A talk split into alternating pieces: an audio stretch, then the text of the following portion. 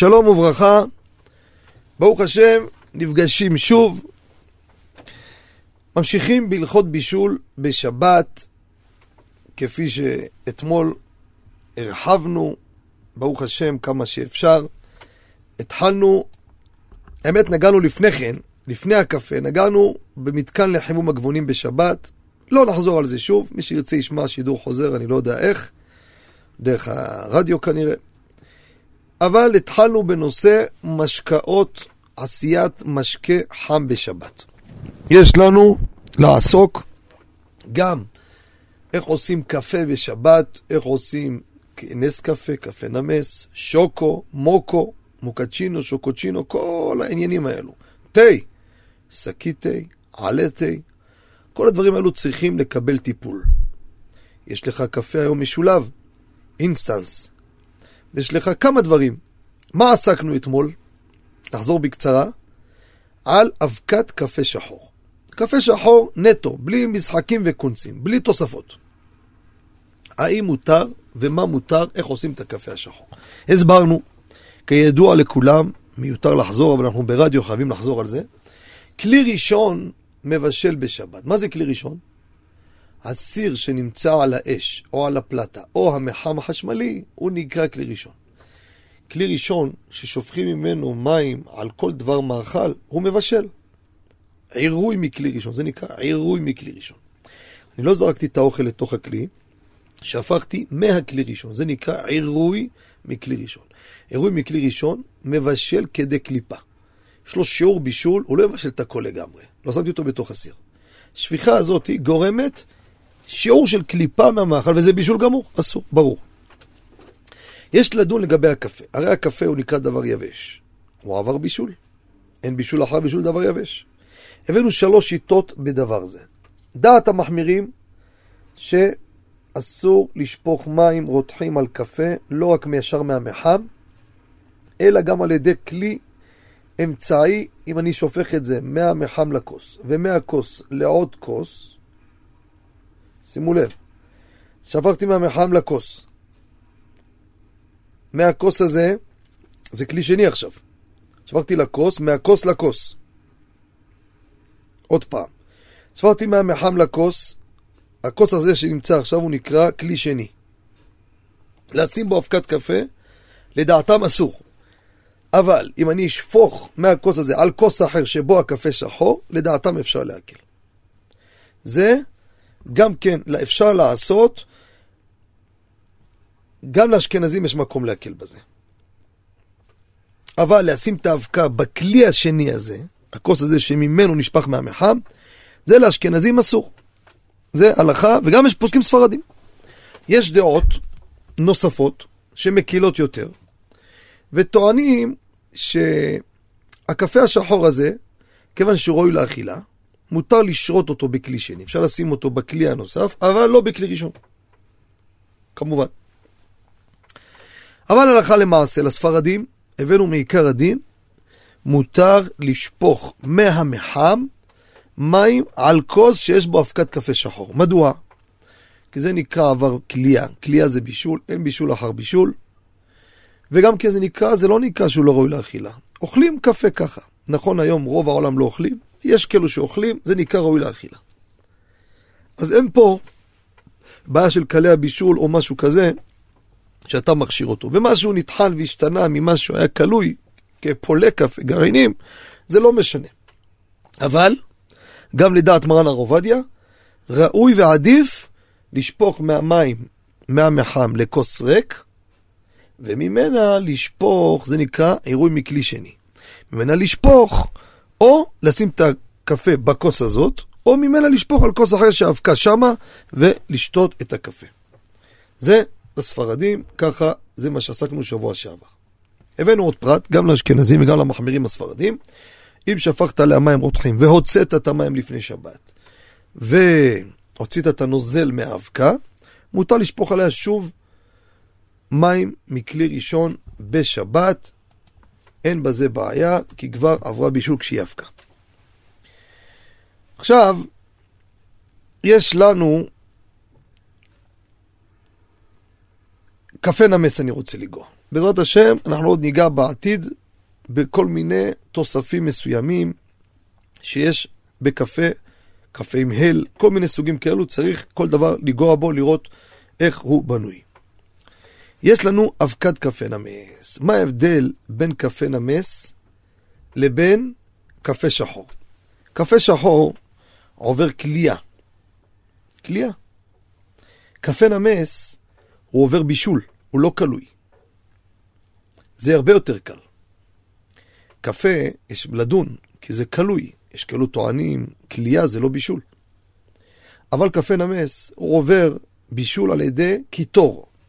מים רותחים, שעוברים חום מאוד גבוה, והוא מבשל את אבקת קפה, קפה נמס הזה. שוב אני חוזר, זה יותר קל לספרדים, מעיקר הדין, מותר לשפוך מים רותחים מהמחם לכוס שיש בו אבקת קפה נמס. כך כמו כתוב בהר צבי, האגרות משה גם כן, משה פיינשטיין, זה לא דווקא לספרדים, גם אשכנזים שמקל. אורח חיים חלק ד' סימן ע"ד או ט"ז, מרן הרב עובדיה בחווה דעת חלק ב' סימן מ"ד, יביע אומר חלק ח' סימן ל"ה, חזון עובדיה שבת ד' עמוד שי"ג, וכן על זה הדרך. ופה זה לא גרעינים שעברו כליאה, שתגיד שינוי לא שינוי, אין את הבעיה הזאת.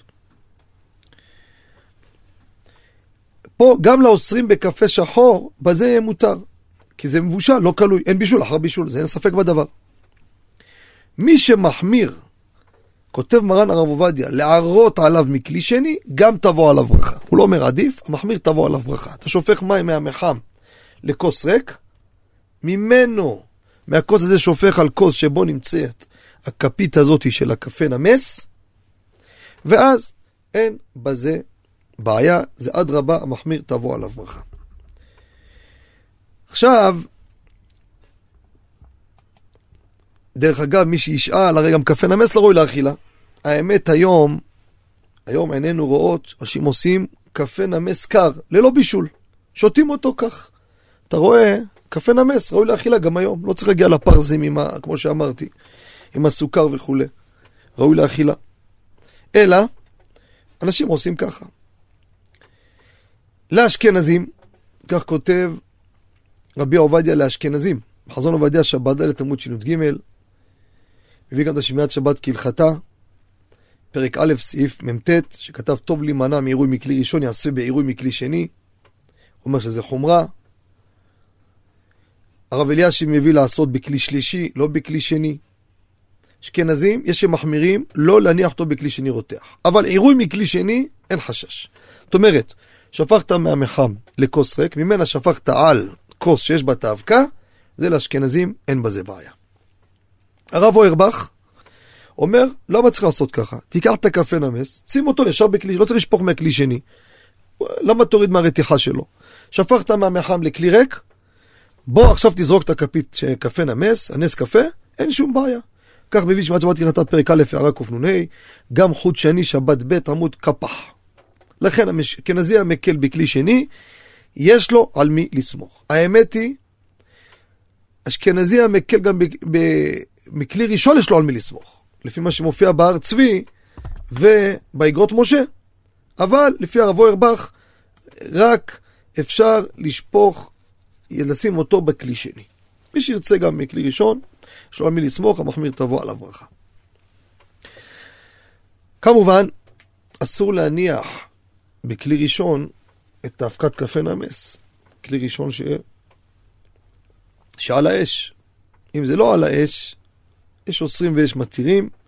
מרן הרב עובדיה בהליכות עולם, חלק ד' עמוד נ"ח, הוא מתיר כלי ראשון שאינו על זאת אומרת, הוצאת את הסיר מהפלטה, מים רותחים, או פינג'אן רותח שהיה לפני שבת, עכשיו יצא מעל האש, שפוך פה את הקפה נמס, זה כלי ראשון שהוא לא על האש.